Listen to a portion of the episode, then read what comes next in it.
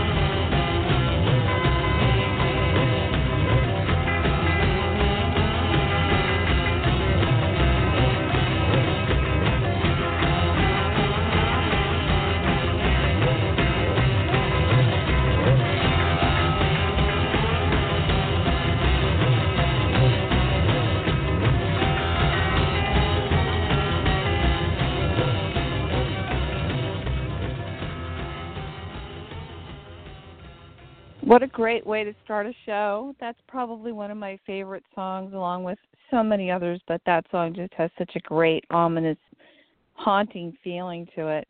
Welcome to a special edition of the Indie Cafe on the Red Velvet Media Network. And today we have a special guest with us who has just um, come out with a new book on Brian Jones, The Making of the Rolling Stones.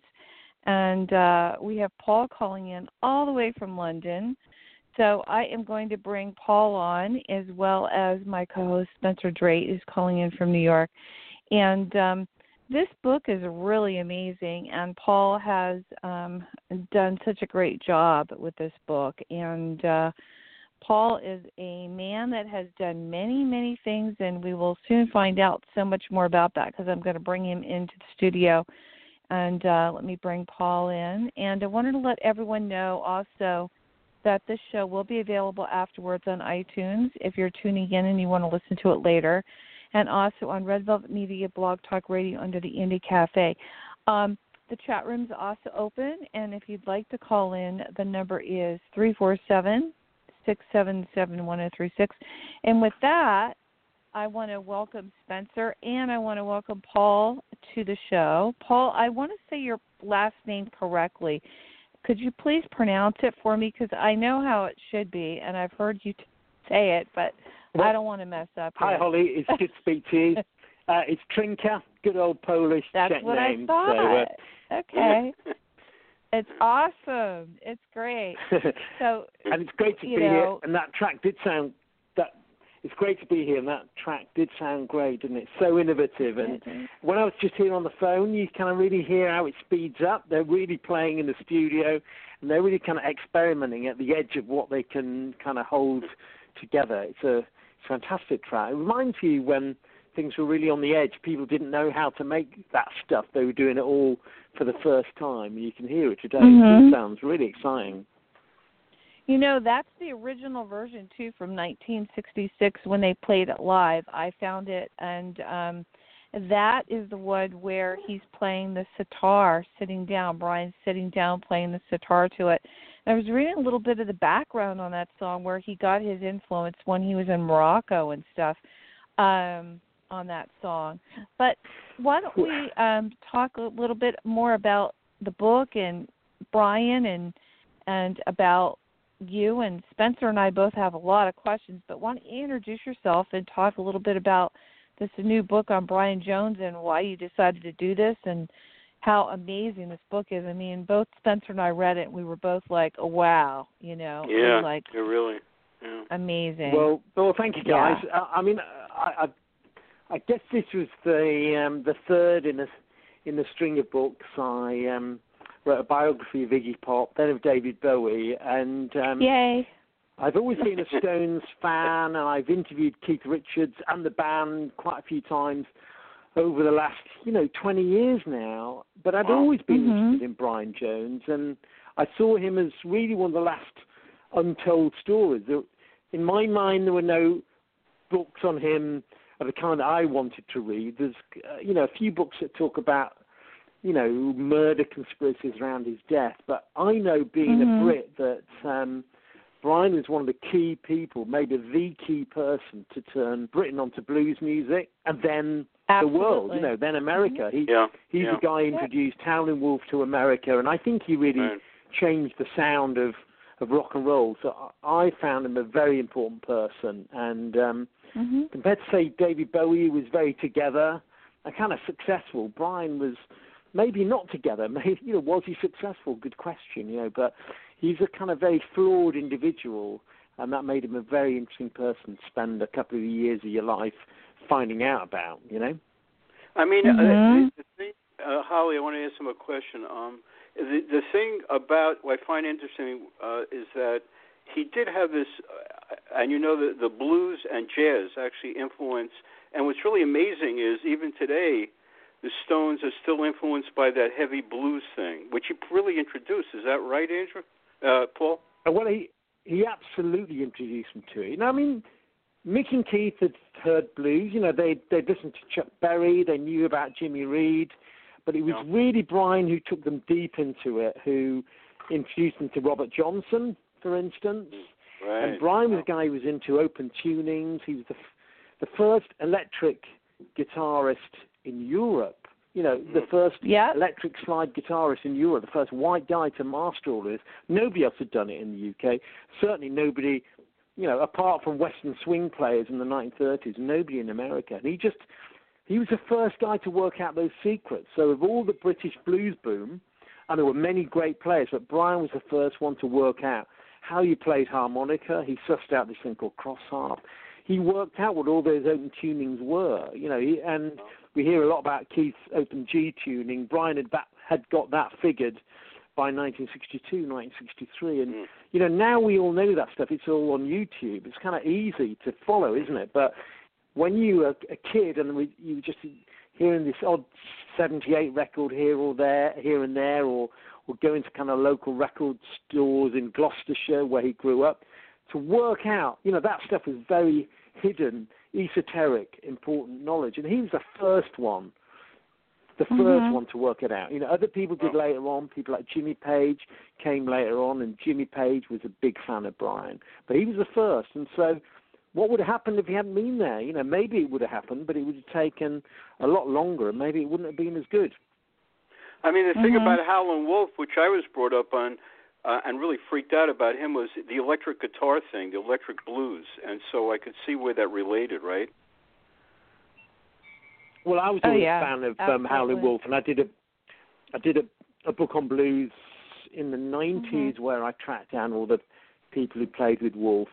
But what they told me even then is that you know in 1964, 1965, Wolf was kind of doing all right. You know, he was playing in Chicago, and then suddenly the Stones got him on Shindig, and Buddy Guy was playing with Wolf at the time then, and you know, Buddy Guy said to me when the Stones and Brian got Howlin' Wolf on Shindig in May '65, I think it was, that helped them cross a bridge Mhm. they thought never would be crossed Wow. because you know civil rights had only had only really been voted in the previous year.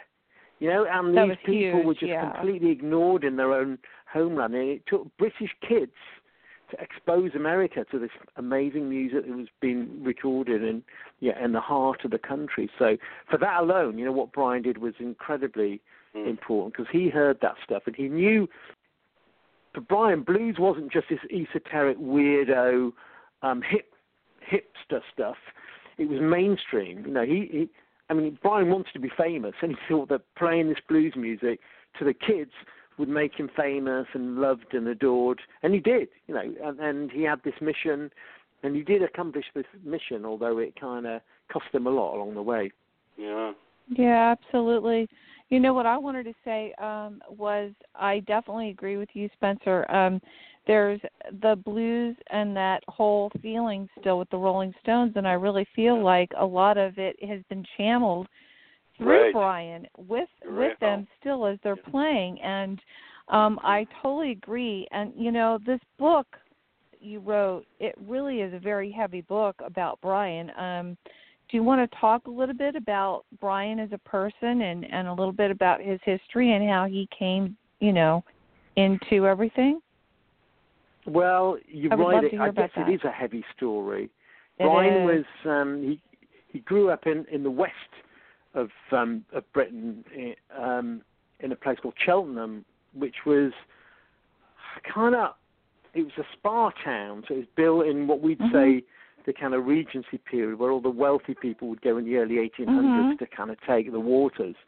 But it also had lo- uh, there was also lots of horse racing there. There was also lots of prostitution there. So it's an interesting town. And Brian came from a reasonably kind of posh background. His dad was an aeronautical engineer. He worked for the company that designed the best propellers for Spitfires. So seriously, in, in the. Battle of Britain, um, the Brits could have been falling behind till they had better propellers on their planes. And Wow. Brian Jones's dad was was the company that made it happen. So it's this weird engineering background. And the same town has GCHQ, which is like our version of Wow.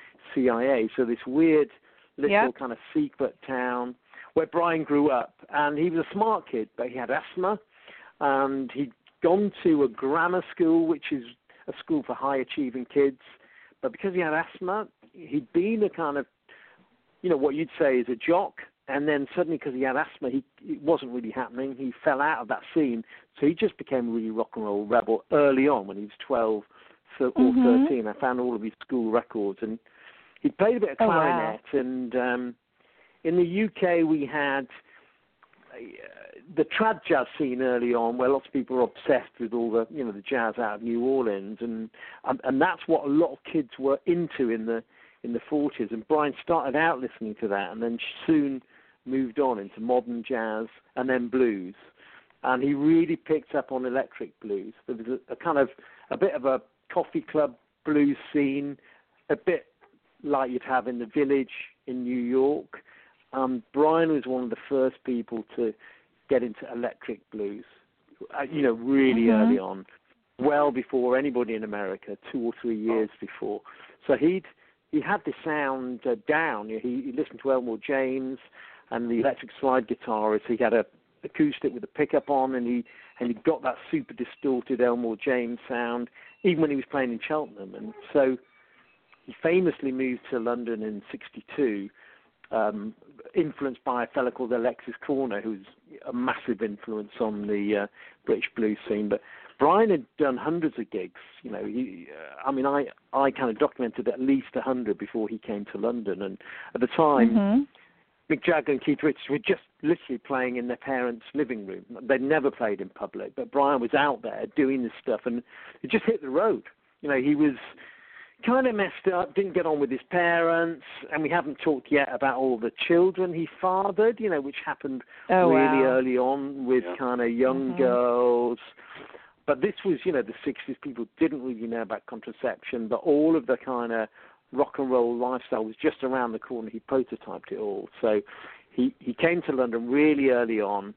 Um, he was there in search of the music, but he was also running away from um, from angry dads. You know, I found two separate two separate parts of the community in in Cheltenham wanted to get rid of him from the city because they Oh wow. to get him away from their daughters. So it's a messy story. You know, he was um, a bit of a genius, and he really, really dedicated himself to the music. But in terms of being somebody who'd look out for you, who you could trust, know, he wasn't that kind of guy at all. You know, he was, you know, we know about rock and rollers, we know about rock stars. They're not necessarily people you can rely on, and he wasn't. You know, so um, all all the way through his life there was this duality where he dedicated himself to the music, but um, his personal life And was a bit of a And it went from one kind of disaster to the next. Yeah. yep. How did he formulate the group? Is amazing. How did he formulate the group, uh, Paul? Mhm. He put an he put an ad in uh, I think it's Jazz News magazine. So he um, he was playing around this scene in Ealing, um, around Alexis Korner. He probably bumped into Ian Stewart already, and then advertised, and got a Mhm. string of people in. And Mick and Keith saw him play at Ealing. They came out from Dartford. Mick borrowed his dad's car, and he was this fellow who had blonde hair. He was introduced. He was playing with Paul Jones, later of Manfred Mann, who he Oh, bumped wow. into in Oxford, Mhm. and um, and they played a couple of numbers. And you know, for the other Stones, this guy was incredibly sophisticated. And I think it was a, within a few days of that he'd actually advertised for a ba- for a band. So they had lots of different auditions, and um, it said, and it's quite likely true that you know he wanted Mick as a singer, and Mick insisted that he bring Keith in, and um, it's a bit like the Beatles. You know, when John Lennon said he'd met Paul McCartney, and he thought, well, you know, if I get Paul in, I'm not really going to be the boss of the band anymore, but the band will be Oh, better. wow. And I think Brian Mhm. made that kind of equation. You know, he he had to get Mick in, and you know, people maybe warned him against getting Keith in as well because he'd be outnumbered, but he went for it because it would make a better band, and it it did Yeah. make a better band. You know, they were a great team. Ian Stewart was a terrific piano player. It took them quite a lot of time to get a rhythm section together. Charlie Watts didn't arrive until the beginning of the next year, but they they Mhm. moved really quickly, and the sound they made early on was just so far ahead of anybody else. You know, they were they really had that kind of super compressed, distorted Chicago blues sound down. You know, and Oh, but they did it absolutely. differently. You know, they weren't pu- they weren't Mhm. purists. It was chill. It was kids' music. You know, I, I love their first album. It kind of reminds me of I don't know the Ramones or Patti Yeah. Smith. It's just very teenage music. It's not kind of Mhm. revivalist at all. There's nothing purist about it. It's just great, Right. snotty rock and roll music. And you know, I, we just heard Paint It Black, and that was great. And but the first album, that's got stuff like Route 66 on, or or the single of I Want to Be Your Man. They're just great records, and they're snotty, kind of teenage anthems. They're wonderful. I saw Ah. when I was a kid. When I was a kid, I saw them on the Clay Cole show on Channel 13 on television, and I remember I remember vividly what they looked like. Mick Jagger had a, a sweatshirt on, right, Paul, and and the rest of the group was very laid back and dressed. You know what I mean, with dungarees, but they were like they didn't have a style. They were kind of like raw. You know what I mean? But they were really Mm. cool. But I remember seeing them on television when they did the uh, when they were on TV. Very early.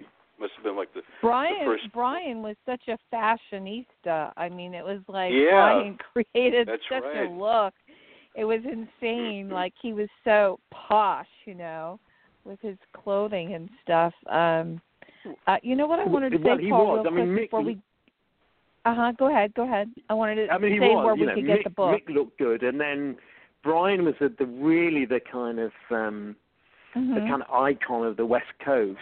So, you know, Mhm. all the people in the West Coast, when he went out, they would kind of copy him. So that the hairstyle he had, he was massively Yep. vain. you know, he would wash his hair all the time. But you know, you look at the Byrds; they just based their look on on Brian Jones totally. Oh, And in fact, all the early garage Yeah. punk bands, they would all look like. I mean, even Ron Ashton from the Stooges told me how you know he tried to he had a Brian Jones haircut really early on. Everybody had a Brian Jones haircut. He was just impossibly cool, and the whole, you know, you can look to all the all the different versions of the style he has, and different people picked up on on different elements of it. He was very very iconic, and then of course later Mhm. on he teams up with Anita Pallenberg. He's the first guy to dress in an androgynous way with kind of Right. scarves and caftans and whatever. He was he was way ahead of them, and you know there were there were areas where um, you know Mick was ahead of Brian as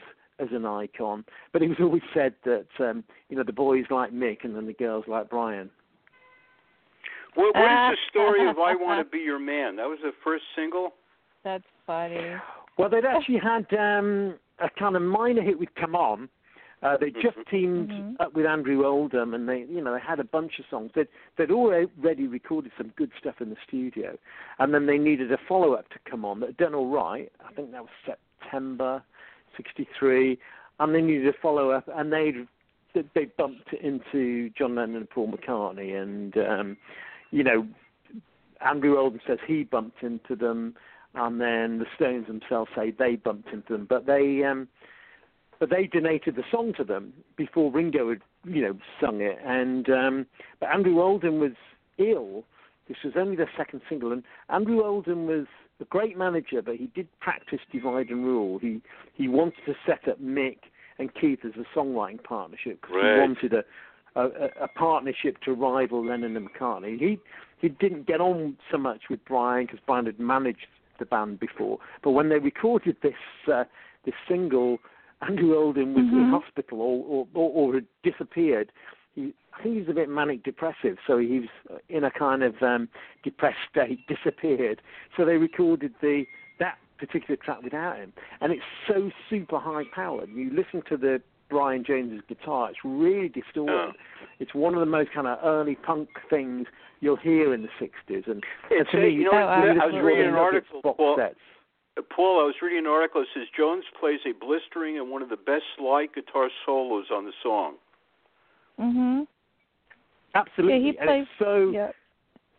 Yeah, and, and the needles are in the red. You know, th- there's no other Stone stuff that just sounds as tough as that before. And if you listen to all the things like Nuggets box sets of all those early, ga- you know, sort of U.S. garage rock bands out in the Midwest and out in Detroit, this is the sound that they're trying to match. You know, it's super fast. And it's Brian who, oversaw everything in the studio. The, you know, he brought the sheet music in, he arranged it all, he gave himself the, the, the solo it's just a great track, and you know I think this one is definitely better than the uh, Beatles original. I've got a soft spot for Ringo, but you know Ringo's song is kind of like showbiz, and but this Right. Mhm. the Stones version is like tough. It's like life itself, really. Mhm.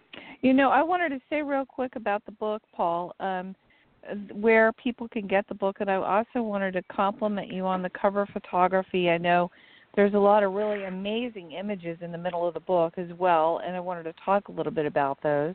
Yeah. Um, where is the where can people get the book now? Um, it is available online. I know yeah, that you should be able to get it any any any bookstore. I think pretty much anywhere. Penguin yeah. are the publishers in the states. Mhm. So it's actually Random House publish it in the UK, but out in the states it's, Mhm. it, it's published or distributed by um, by Penguin. So you should be able to get it in any, any major bookstore. Um, I'm hesitant to tell people to go to Amazon. You know, go to your local bookstore first. But if you know if you don't have a local bookstore, then it, it's available via Amazon as well. Mhm. But you know, Bar- picture- all of them. Barnes and Noble's still going, isn't it? You know, so you know, Mhm. try them. You know, they definitely stock it. Yeah, no, and these pictures in the middle of the book, um, Mm. if you know are just amazing.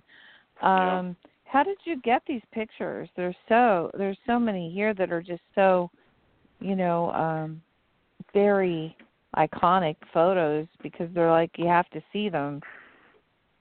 Well, I, I I'm lucky because I work for um I used to edit a magazine called Mojo, which is still Oh wow, the big. UK or Europe's best-selling Yeah. music mag. And so over the years, I'd get to know all the photographers. So people like Gered Mankowitz, um, who's the Stones, one of the Stones' key photographers.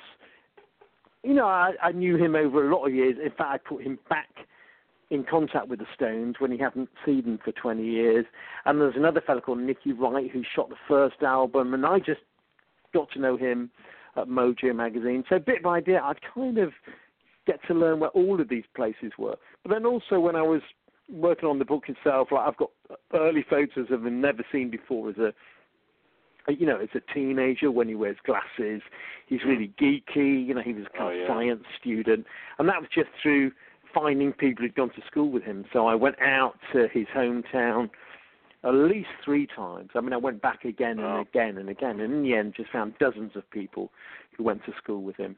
You know, I spent a lot of time because I like, you know, I like tracking people down. That's part of the magic, and uh, so they would have the photos bit by bit as well. And then, you know, hey, you know, just over the years, you build up contacts. The U.S. cover is a lovely photo by a fellow called John Hoppy Hopkins, who launched Oh, a yeah, big it's kind of hippie awesome. mag called IT. And you know, I went out. To, he's you know he's no longer with us. He died uh, a few years back. But I went out to see him and uh, went to all of his photos. So he had a lot of lovely photos. He was a very good photographer.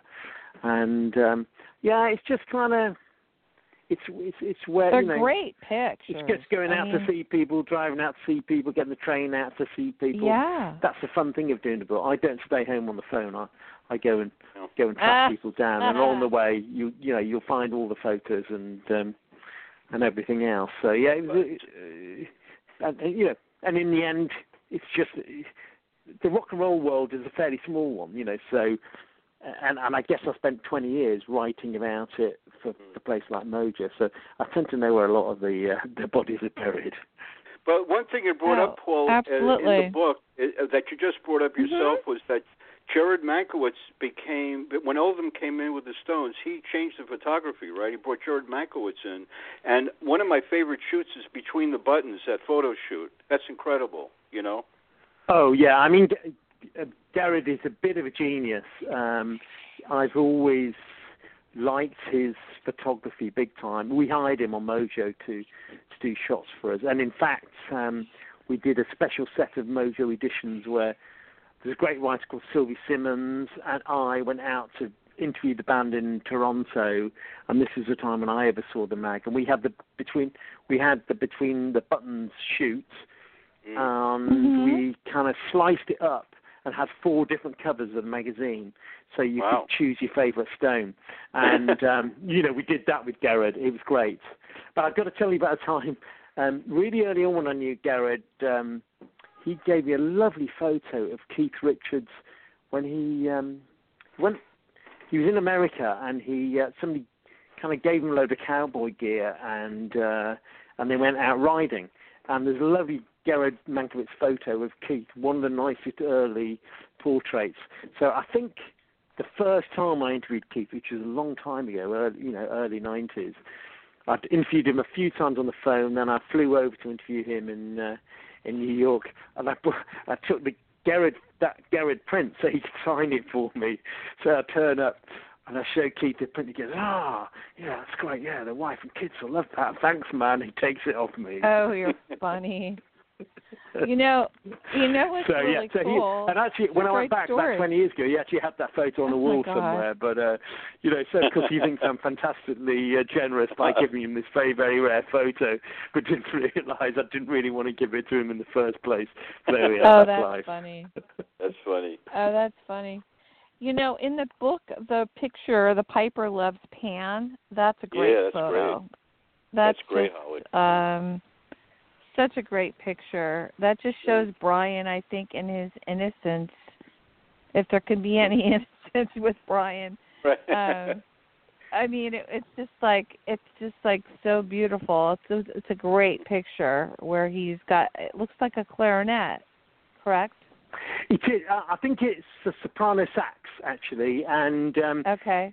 if you got the early version, we thought that at first we because it looks kind of weird, like a desert or something, and uh, it's always been said that photo was in Morocco. It was it, Well, the yeah, photo was looked taken by like it. Linda Keith. Probably But then we worked out actually no, it's not. It's in the English countryside and it's snow. Really? in the beach. He's wearing Wow. boots. Yeah. Ah, Uh, it- yeah, it's, you know, it, it was a really, really cold winter that year. I think of uh, '68, and uh, Mhm. but he is the piper, you know, and he he saw himself as the god Pan who would kind of lead people into this madness with his with panpipes or whatever, you know, and so all through him there's this kind of little childish quality to him, and then also this very old Mhm. You know, kind of uh, resonance there. And I know speaking to people like Donovan, who since married one of Brian's key girlfriends, Linda Lawrence, you know, the the mother Mhm. of, of Julian, his child. You know, Donovan thinks, and I tend to believe that Brian actually saw himself as a manifestation of the god Pan. You know, so. Um, Oh wow. Pan was the Wow. spirit of rock and roll, and um, but there's something a bit, you know, there's something a bit mad about him. That In in mythology, there's there's um, a time when I think of somebody has to judge between the music of Pan and the music of Apollo, and they go for Pan because that's rock and roll. You know, it's distorted, it's Yeah. syncopated, and there's a but there's also a little bit of madness there, and it's a bit dangerous. And I know from his friend Stash that Brian's kind of identified himself with the god Pan, and it's yeah, I admit it's very esoteric, but I I- I think there is an element into which he did tap into something, and uh, you know if you think about all of the rock and roll scene, even with the Beatles before the Stones came along, it was all very major key and nice, and Brian really brought this edge to it, and um, yeah, I I reckon it's the God Pan in there. That's that's why you can hear this. Oh, edge. That's my theory I wanted today. to, uh, Paul, I want to ask you something. You have a quote in there that really blew my mind. Towards the end of the book, well, it's probably, Brian's probably going off his head. He mentioned to somebody about a supergroup with John Lennon, Jimi Hendrix, and him. yeah, well, look, that what was always page is rumored. that on? That's is that always rumored, but it, it, um, but really, it wasn't going to happen. You know. Yeah, sure. Um, so, so I think that's something that's more of rumor than a fact. John liked Brian a lot. You know, um, Jimi Hendrix liked Brian a lot. Ah, But by the time you know th- that was talked about, Brian was was a mess. There's a, a really right, sad right. quote from Lennon, you know, where I think he saying in in '68, '69, Brian would call him up and he he dreaded taking his calls because he was in such psychic pain, you know. And the thing is, Brian was a visionary, but he happened to be in a band, you know, with Mick Jagger and Keith Richards, and they they took what he created, yeah. and they were more reliable than him. You know, uh, they, they would turn up. He wouldn't turn up, and a lot of show business is turning up.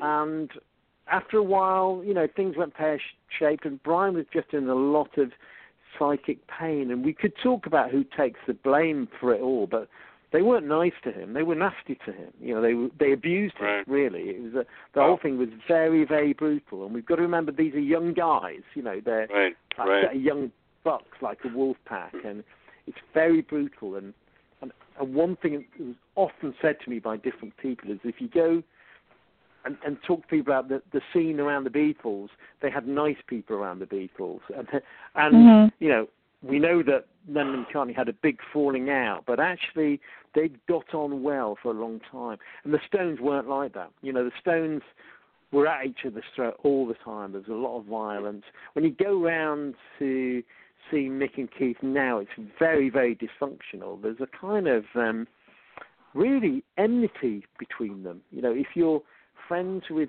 Keith, you can't really be friends with Mick, and Mm. it's very dysfunctional. You know, Mhm. maybe you hear that. Maybe that's a good thing because you hear it in the music. You know, that it gives the music this edge. But no, they were kind of um, a dysfunctional, nasty bunch, and that really broke Brian. You know, he was That's he speaks sad. people like Marianne Faithfull, who's sensitive. hmm You know, she Yeah. said how hanging out with Stones nearly killed her, and it and it and it Mm. you know effectively killed Brian. He was he was a broken man, but in another sense, he'd made that decision. I think, you know, people talk about would he have done it if he'd known what Mick and Keith were going to do to him? Would he have done it if he'd known what would happen with Anita Pallenberg? My thought is, you know what? He'd have done it all the same, just Mm. because he Mhm. wanted to take that risk. He, you know, he took the risks. He wanted to be on the edge, and he suffered. And he, you know, maybe he died for exactly that reason. But I, yeah, he had a kind of life mission mission to fulfill, and I think he did do it. And if he had the chance, I bet he would have done it all over again in much the same way. Well, isn't it Mhm. true that Oldham, when Oldham came in, he separated him right from the group? So that must have started that whole isolate. Is that right? Am I right about that, Paul? Yeah, Started the but- isolation thing, or some part of it? Big, uh, big time. It was divide and rule. And you know, Oldham himself was a was a great manager, but he was a kid. He didn't really know what he was doing. Yeah. And um, he fancied Mick. You know, Mick was the guy. You know, Oldham swung both ways.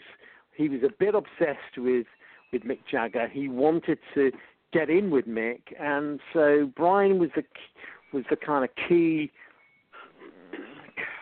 You know, the key figure in the band who controlled everything. So for Andrew to to kind of get control, he had to sideline Brian, and he did. You know, there's there's amazing stuff where Brian left the band and went to stay with Scott Ross, a DJ in in New York, because he Mm. just had enough of Andrew Oh. having a go at him, and uh, and he did. It was divide and rule. If um, Andrew couldn't control the band unless he managed to sort of split them up into different silos, and that's exactly what happened. And even and now, he he travels talks about separately Brian. from the band a lot, right, Paul? He travels separately from the band. Is that right? Well, you know, there'd be times. In fact, sometimes he did. He had a nice car, so he he liked travelling on his own. And that it just broke wrong for him. You know, they all lived together um, in Edith Grove in Chelsea, and then hmm he just liked a bit of luxury. You know, he was they were all slobs really, and then. Uh, uh, but when the, but but then when they left Edith Grove, he went to stay with Linda Lawrence, um, this wonderful woman with sort of long dark hair, and her parents had I think a kind of guest house. So if he stayed with them, he'd be in the lap of luxury. So that's what he did. You know, that was I'm sure that was his motivation, just to have people look after him, make his breakfast. And, Oh uh, yeah, no, but it meant he, that's he so true. but he meant he wasn't in the middle of it all fighting with them. You know, he'd, he'd sort of separated himself from the gang. So Mick and Keith were there with Andrew Oldham, and you know that's the way these things work. That anyone who's been in a band, you know, you, you kind of get sick of each other. You want to murder each other every now and then. You know, I'm sure we've all all been there, and you've got to stay in and. And, and and tough it out. But I think he wasn't as tough as the others, and that's maybe why Yeah, he just yeah, right. um, you know, absented himself from the from the madness. So if you talk about the psychology of it all, it's absolutely fascinating. You know, it's like it, it- it's like looking at the court of the you know French royalty in the 17th century when there are all these different retinues going around. They're all Game of Thrones. You know, this is Game of Thrones, but in rock and roll terms. Oh, that's funny. That's funny. Well, you know what I read in the book when um Anita and he you know parted that um he wasn't really upset about that. He was more upset about the band and how they didn't support him and how awful they treated him. right. Well, yeah, I mean, people like to think that he was a broken man when Anita dumped him. Mhm. and and my feeling is he was he was sad about Anita, but you know Anita had always been a kind of a big risk. It was like a double or quits bet, you know. So they were they would fight all the time. They had a weird relationship. Now I'm sure when she left him, that was hard. But I think he was being betrayed by these guys who were his brothers. That was way Absolutely. harder Mhm. you know, and they Oh. left him in the most brutal way imaginable. I mean, they'll talk about it now. You know, I think Mick and Keith are in some kind of terrible psychic denial because they'll make up excuses for it. And Brian was a pain in the backside, you know, and he was could be violent, he could be mean, but they weren't much different. You know, they weren't much better, and they abandoned him in Morocco with no money, no nothing. They just Yep. disappeared and left him, and Right. that's got to be one of the, the cruelest, nastiest, most kind of calculated ways of destroying somebody that we, we, we know in, in any band at all. And um, you know, Keith Richards is somebody I I kind of care about him a lot, but I you can't talk to him about it. I, I think he's just in denial. He'll, he'll kind of Right. Mhm. the, the what happened was very dark and it kind of it broke Brian, but he still had a lot to give. You know, he still did great music after that, and he Mhm. still had a certain kind of dignity and glamour about him. But you know, they were all flying pretty close to the sun. You know, so it was risky for all of them. And we know, you know, it nearly killed um, Mick. Uh, sorry, Keith.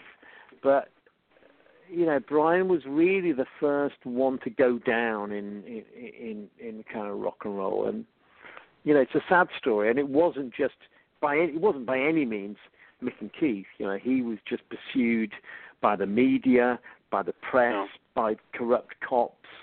So you know, people Mhm. often talk about you know murder conspiracies around his death, which I don't ultimately believe. I mean, I have an open mind, but I, I don't think there's any real proof that happened. But you know, it's certainly scandalous how the police Yeah. and the establishment and the media and the newspapers really went for him. So they just attempted so many busts on him. The fellow was a bit paranoid in the first place, and then once all of the British establishment is trying to get you and trying to break you, you know, that's certainly going to think your paranoia is justified. And they did break him. You know, he. What's really horrible is people talk about his death, and then they say he was kind of a a drug addict, or, or you know, it's because he was on heroin. You know, he never took heroin. He was big on, you know, he'd spoke dope. He he dropped way too much LSD, but because the establishment were after him all the time, he he stopped really um, taking dope or or acid, and he would just take downers like legal um, Mhm. legal downers, Pills. um, quaaludes, I guess you'd call them in Yeah. in the states, and they ruined Mhm. his coordination. He took them because they were legal, you know? Right. and that's Mhm. what kind of messed with it. You know, that's what kind of really crippled his musicianship and You're right. and, and Mhm. made him fall apart. You know, so it's full of you know there's so many what ifs in that story, and uh, you know, and I, I do feel for him. Uh, Mm. You know, although he was the author of his own misfortune as well as. Uh, you know, even though he was kind of assailed on all sides by the establishment, but, um, but you know, actually, we haven't talked about the music, have we? In in the I last wa- few I no, wanted- minutes? let's talk about Paul, I that. wanted to I bring wanna up talk about something. The, The music. album- absolutely. Their, their Satanic Majesties Request. That's an album that's like, incredible on Brian Jones' area, right? Because that was a super creative instrumental type album. Is that right? Yeah, I mean, he was into. He was really the experimental one of the Stones. I mean, and you can hear that now because the Stones, however much we love them, have kind of record of um, Their sound so pretty much different. been making the Than same now. music for the last sort of 30 Mhm. years. But you go through the Brian Jones era, and, and like every album, there's a whole new sonic palette in, in there. So you know, he's using electronic instruments. He, you know, he's Yeah. using you know essentially what is um, an early form of sampling, and he can just he can master them. And then at the same time, he can play beautifully sensitive slide guitar. But they were really moving fast, and he was Mm. he was pushing it. And yeah, and Satanic Majesties, which was a mess. He's the fella who, um, Really, just you know, who really made it happen. Yeah. And um, and then you know later on he's bringing in all this Moroccan music, and that's something Mhm. Yep. that I would have loved Yeah. to have heard more of. You know, because he went Right. out Me to too. Jajouka, Too. uh, an amazing place in the mountains where I went. I went out to Marrakesh where Anita and the Stones kind of abandoned him, and um, and then I went out to the mountains of Jajouka where he was chasing this kind of mythical fat character called Boujeloud, who was uh, kind Mhm. of based on a kind of Roman ceremony, and Oh. uh, you know he was pushing the envelope right to the end sonically, and uh, you know, although the Stones made a couple of great albums after he left, you know, like uh, Sticky Fingers and Exile on Main Yeah. Street, but I think they were running on a kind of residual mojo. He'd he'd given them that kind of dark magic, and all they've done then is kind of re, you know, they haven't really brought in anything innovative since then. He was the one searching out new stuff, and people would always talk about him as being the reach out stone. He was the guy who found Andy Warhol. He's the guy who linked Yeah. up with Nico, you know, and Yeah. introduced her to the Velvet Underground. Well, hey, you know, because he wanted to shag her and uh, and whatever. But you know, he he was a reach out one. They were they would stay in their comfort zones. Brian would go out and he'd go out all night and find these people and bring them back. And the, and the same thing really happened with the music as well. He was really the reach out stone, the You, one you know what it reminds me of? of Le- it crosses over into like Led Zeppelin a little bit because Led Zeppelin wanted to experiment with harpsichords and all this other stuff, and it, it reminded me of Brian Jones, where you bring these instruments and what you're talking about, right? And they have they didn't do that after that, right? They they were very you know different, but that's Well, the thing yeah. what you're talking about the Yeah. creativity of Zeppelin. Zeppelin did a whole thing in Morocco. So I mean, there Yeah. was a whole thing with with That's uh, right. Robert Plant in Morocco, and I remember that. But you know, um, Paul, I know that we wanted to know more about the songs you chose today. I know "Paint It Black" was one of them. "Ruby Tuesday" um, is the song that we're closing with today. You want to talk a little bit about uh, "Ruby Tuesday"? Ruby Tuesday is a lovely song. It's a but it's a very sad song as well. Um, I spoke to Marianne Faithfull quite a lot about this song because um, she lived at um, she, you know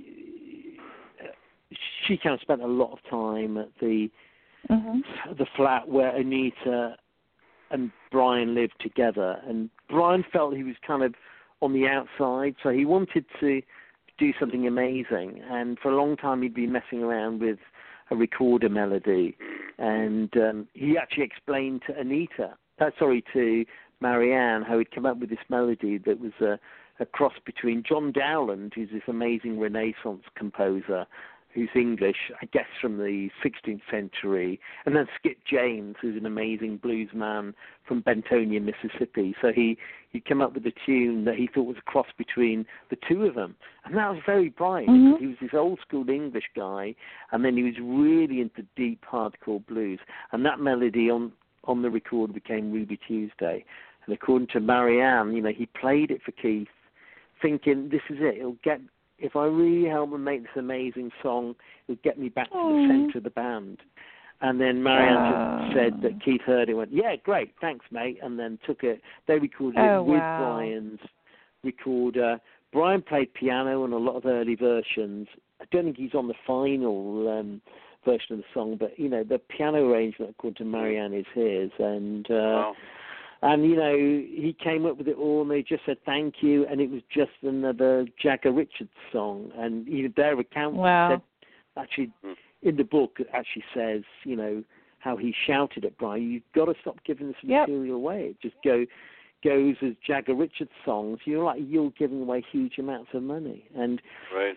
and Mhm. Ruby Tuesday, he definitely had an influence on. Yeah, that's they've never really recorded anything like that since. I mean, I guess the nearest thing is Angie. It's a lovely song, but that Mhm. sensitivity is really Brian Jones, and um, it's it's a very very beautiful song. But you know, I think if you knew about Brian and, and you listen to it, that it's just all about all that kind of lost potential and sadness of Hmm. just wanting everything to be okay and not being okay.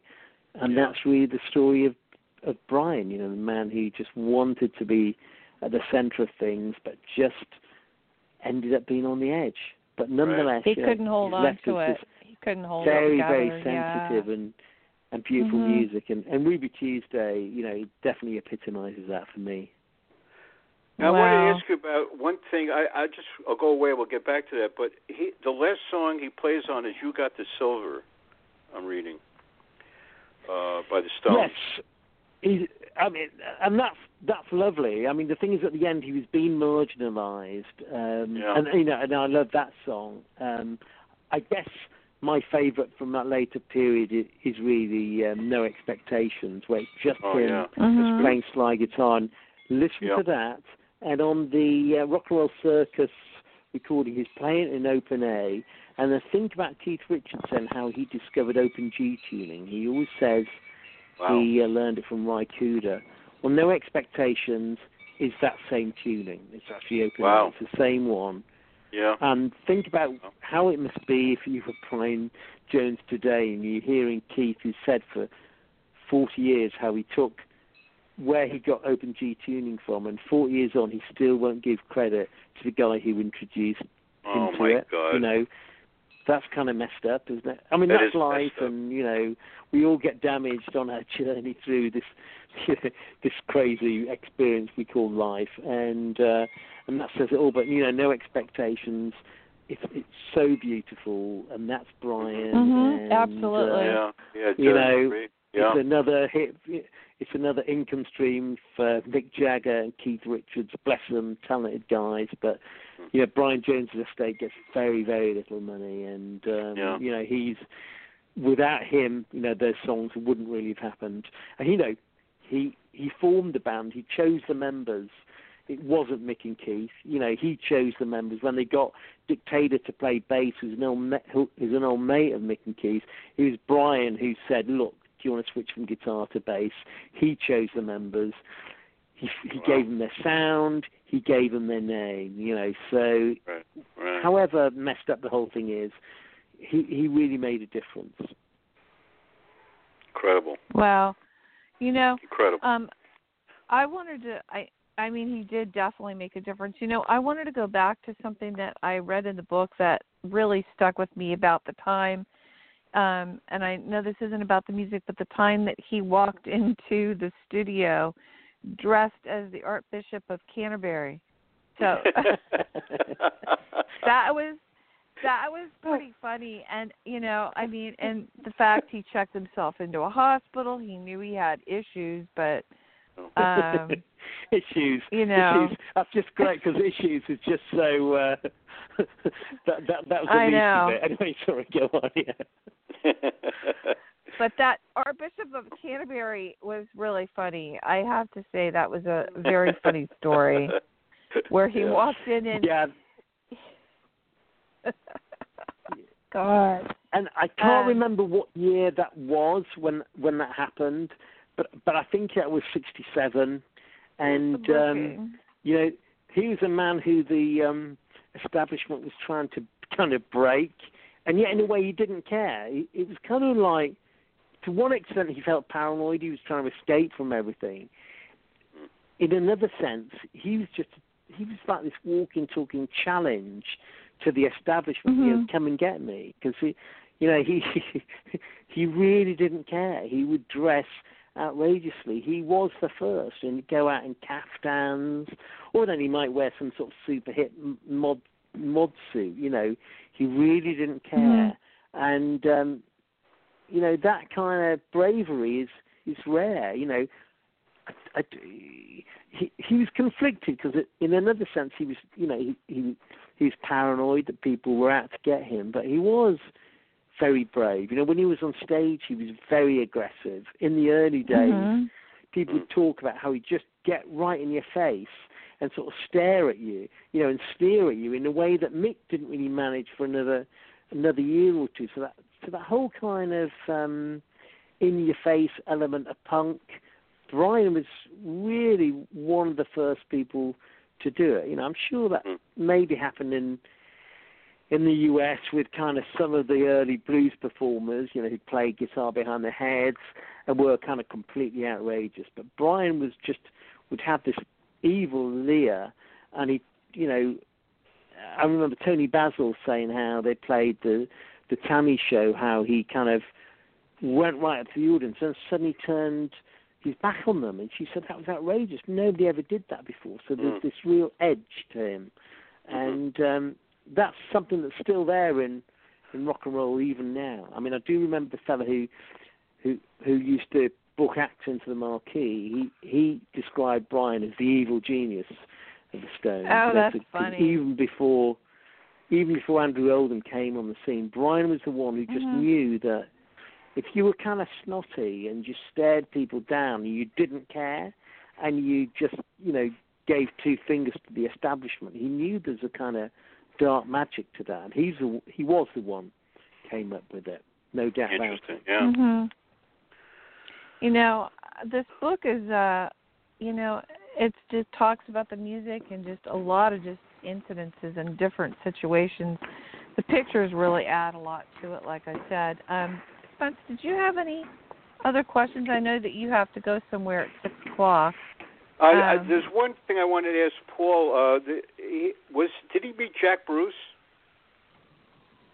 Yes, we did. Yeah, Jack Bruce actually played some um, shows with the Stones early on, Yeah. and um, yeah, Jack and uh, Ginger Baker used to mess about. Um, yeah, because they were playing, I guess, with Alexis Korner, and um, so Jack and Ginger were the rhythm section for a couple of Stones shows.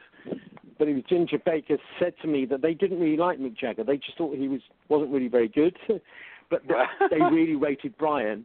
And Wow. uh, I remember Ginger Baker, Ginger telling me how um, they used to like messing with Mick, just changing the beat a bit so that Mhm. Mick didn't know whether to come in. And Brian was absolutely loyal to Mick, so he'd go up Wow. and would count Mick in so he came in on the right beat. So yeah, Jack did know him and uh, didn't necessarily like Mick very much, but he did. He and, and Ginger really rated Brian. I mean, that's the thing Right. that the the real music heads. I, actually, after I'd done the book, I suddenly remembered too late. It's, it's kind of one of those things because it was out of context. But I suddenly remembered um, time I'd interviewed Dr. John, and um, he and I really got on well because I love all that New Orleans stuff, and I I was Yeah. up, I knew and had tracked down a lot of the people that he really liked, and I can really remember him saying to me spontaneously, "Hey, you know what cat who could really play? Brian Jones." And you think Wow. about Dr. John. Think about all the people he hung Yeah, with in, in New that's right. Orleans. Really, really sophisticated musicians. That's incredible. And the one English guy Mhm. he told me about was Brian Jones because he just had something. He could tap right into it really early on before those white American guys had really sussed it out. Brian had Mm. done it, you know. So he was he was the first one. And you know what they say about pioneers? They're the ones get all the arrows. You're right. You're so right. You know, I uh, wanted to uh, say to you um, about this amazing story in this book. It's really this book is just something that if you really want to know about Brian, um, and I know there's other projects you're working on, uh, and I know that there's some things that we can't talk about right now, but I want everyone to know that there's so much more on on coming out on this. So this will be just the beginning, I guess. Right, Paul? well, um, I'm sorry if you can hear all the explosions in the background. I'm in Greenwich in London and there's some fireworks going on. I don't know what's going on. It must be Oh, some wow. uh, ceremony on the Thames. But uh, Oh, well, But yeah, I've got a new. Um, I've got okay? a. You know, my last book was on David Bowie, and there's um, a, a new version of that out right now. And um, Mhm. and actually, this week I became a rock and roll doctor. So. Uh, Oh, you're I, kidding. um, I did a. Yeah, so I'm I'm now a doctor. I did um, a- congratulations. A thesis based on. You know, I was given Wow. a, a PhD based on my book. Excellent. That happened on on Wednesday. So Oh, this is the first- congratulations. Probably. Congratulations. I can tell you because I'm not in the UK. If I was in the UK, it would sound a bit kind of um, uh, conceited if I told anybody, but because this is just you know America, we're okay. And so yeah, I just I um, uh, yeah I just got a PhD based on my work on on Bowie that's and so Iggy awesome. and Brian and and I feel very lucky to have written about those people and to of all those people, you know, I probably, uh, I think I've done a total of 700 interviews on on those music. Wow. Wow. my blues book. That's heavy. So you know, I I feel lucky to be where I am and to, you know, I I, I want to get all these stories now while we while Yeah. we can, you know, and the, yeah, of course, there's other great writers who are doing the same thing, but to me, this stuff's important. You know, I think Yeah. the influence of the Stones and of the the first blues musicians and people like Bowie and Iggy it will still be important, you know, 30, Yeah. 40, 50 years. From hey, now. by the way, So- Paul, there's a lot of Iggy movies out now. I mean, there's like a lot of Iggy stuff Mhm. going on. And and the thing I wanted to tell you is, it's so amazing to me, and, and Holly, I'm sure agrees on this, that all this time, no one did a book on Brian Jones up to this day except you. To have that vision and to do it, That's you know, awesome. it's so important for No, people. yeah, absolutely. People need to know the real deal and the real story. Yeah. And uh Incredible. you know, I wanted to say the book is is amazing. If you really, really want to read a great book, and I mean, just like some very intimate stories, and uh some of them are very sad, but some of them are It is just so good, enlightening. But it's a good story, isn't it? You know, it's like when It's people would lay it story. on the line, and it, it's a good yarn. It's sad, but you know, maybe the great awesome. stories are always sad. But that's what his No, life was it's like. not Yeah, that's bad. what his life It's- was like, right? How I mean, that's what his bittersweet. life was. Bittersweet in a way. Yeah, it tells Wow. Yeah. it tells the real the real deal. Yeah. like in other words deal. really it gives you the insight of someone's psyche you know and Mhm. you now being a doctor you can understand you know and reading and now reading reading reading what you wrote and about all the different things he went through. I can't believe how many hospitals and and and and things he's gone through. And he tried. I think he really really genuinely tried but i thought it was funny where they said he can't just be calling my calling the doctor up at nine am in the morning and and, and i'm not one of his fans. I'm here to treat him but um yeah no i mean it's it's it's a great it's a great book. So um paul if anyone wanted to um get the book they can get the book online. And then if uh anyone wants to listen to the show and miss the beginning of it it is available afterwards on itunes and also on red velvet media blog talk radio under the indie cafe on demand as a download and uh i i don't know did we miss anything here that we wanted to cover spencer because i know that you had somewhere to be Oh no, it's okay. I think we've got uh, much. Of course, the book has many more stories, as we well know, but there's we can't get so into it right much now. But but I totally agree with Holly. The book is extremely. What I like about the, Mhm. and I'm sure I know Holly agrees on it. It's the honesty of the book that reeks in the book, and that's very That's important. the It's part, not a, right. It's not like a trashy book. uh, With a lot of writers write. This is an honest real. book with facts, right? it's a honest. real book Yeah. yeah Yeah. Well, I tried to do I mean- everything from kind of primary interviews, so not have any of the gossip, and then you know, with Brian, That's a good idea. I had right. a kind of very, know, I didn't want to make him out to be any kind of saint, and then I didn't want the cliche of him just being a rock and roll casualty, because I think, you know, he he was, an, there was this amazing duality to him, and I didn't want to have the cliche of just Mick and and Keith being the bad guys, you know, because sometimes he was his own worst enemy. So I guess it's like real life. Yeah, it's complicated. You know, it's like there's no saints, there's no sinners. We're all a mixture of both. And yet, in a way, you know, there's a lot of sadness there. There's a lot of him being mean to other people, other Mm. people being mean to him, and yet at the end of it all, Oh, it made this amazing music. Yeah. So, however sad or inspi- you know, or, or, or whatever it is, you know, it's really exciting story, and it tells us about the music. And you know what? If it hadn't been messed up like that, the would the music wouldn't have been as good. So, I just Yeah. think we get Oh, one no. shot at life. hmm You know, I don't think you'd have had any regrets, and I think it's just how it is. You've got to go out there. You've got to give it your all. He did. He laid it on the line, and he left some great Yeah. music behind. And that's Exactly. we can all oh really absolutely take. There's something precious about that. Yeah, and you know what? Um, I know Spencer, you'll agree with me on this one. Um, and I know you will too, Paul. The music when Brian was in the group and there and with us here in the now was so much. It just has such a more real feel to it. Um, I like the music today. I really do. I love the Stones. Everybody knows I love the Stones, but it just it, it isn't as rich. I don't think or eclectic. Is that the That's right word to use Yeah. to explain that? Yeah, it just Well, has a they've got different their- sound to it. Well, they've got their riff. They've kind of worked out to do it, and it's just different variations of the of the same Mhm. thing. You know, so they have been. They'll still do good stuff, but they, you know, they are coasting, and I. you know, uh, the blues album, you know, was a bit better because it was there was some great stuff on that last blues album. It wasn't Mhm. all great, but there was I some great stuff on on it because it was Yeah. because it Yeah. was small scale, you know, and uh, Mhm. but they were in the comfort zone. And the best music ain't made when you're in your comfort zone.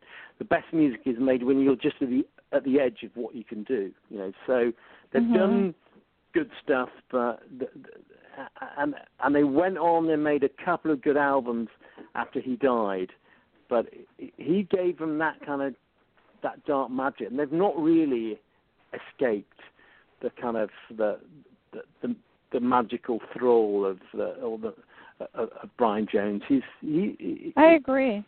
he's still there, you Yeah. know. The, the and, only um, the only that thing I've ever seen, forever, really. you, you know, Paul, the only thing I've ever seen that is really true blues that I could say knocked me out since is the uh, rec- it's a documentary on the Rolling Stones at a blues club, and I think uh, Chuck Berry's in a session with them at a blues club. That is an amazing documentary. But that, eh, other than that, uh, I, I don't see because uh, Brian Jones, brought- like I said, relating to the Led Zeppelin experimentation with instruments, they haven't done that since then with experimentation. He was the guy. right? No, no. I I mean, Brian was the also the mystic in the group too. Yeah. Really That's true. That's true. was the mystic. Yeah. That's part of. That's he had a lot of a lot of Yeah. amazing insight, you know. Well, I I we both want to thank you so much Paul for this amazing book bringing it to the masses and Guys, um being here today. You're really welcome. Thank you for that. I really appreciate it. Yeah, take care, man. Rock and, and- roll. Rock and roll. And Carry it on. congratulations, Yeah, congrats, Doctor. Doc. Rock and roll Dr. Rock and roll doctor, Paul. He is. And, you know, thank you. Hey, hey, we would love- good. Thank you so. thank We you so. both It's would great talking to love- the two of you, and yeah, I hope we get to yeah maybe chat again in the future. Yeah, Look we'd after yourself. have you really back. definitely, definitely. Well, you bring it back. Next gig. All right. Yeah, definitely want to talk about Mojo more, and um, Yeah, yeah, also definitely. about about Bowie and um, and Iggy Pop and stuff like that. So when we have more time, because I know you're in London, we're going to end our show with Ruby Tuesday. And again, guys, it's Friday. Please don't drink and drive, and um, have a safe weekend wherever you are. And um, we'll be back again next Friday. And uh, thank you again so much, Paul, for being here. And Spence, have a safe night wherever you're off You too, to. dear. You too, and you too, All Paul. right. Both, both of you. Yep. Hey, thanks guys. Have a great evening. Lovely talking You to too. you. Rock Okay, and roll. guys. Bye. Thank you so Bye. much. Here you guys go. I know. great. That was great. Holly. That was great, Loved Holly. It. I love it. Have a good night. Yesterday's papers, Have a good Holly. night. Yesterday's don't matter Have if fun it's tonight. gone. Take care, honey. Take care. While the sun is bright, or in the darkest night, no one knows. She comes and goes.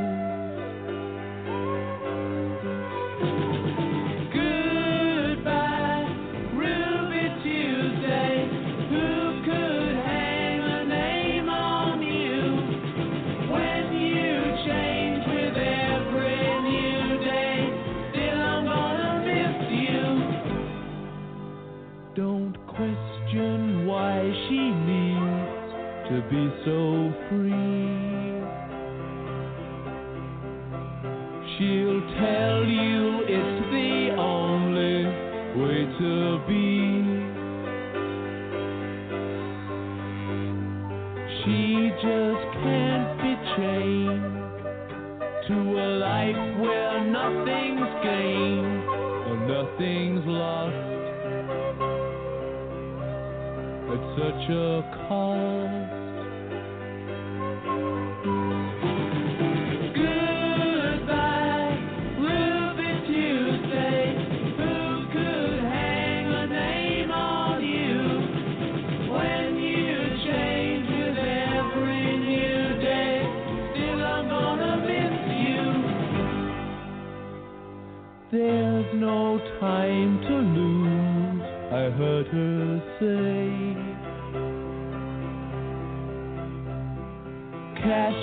Dreams before they slip away. Dying all the time. Lose your dreams and you may lose your mind. In life unkind.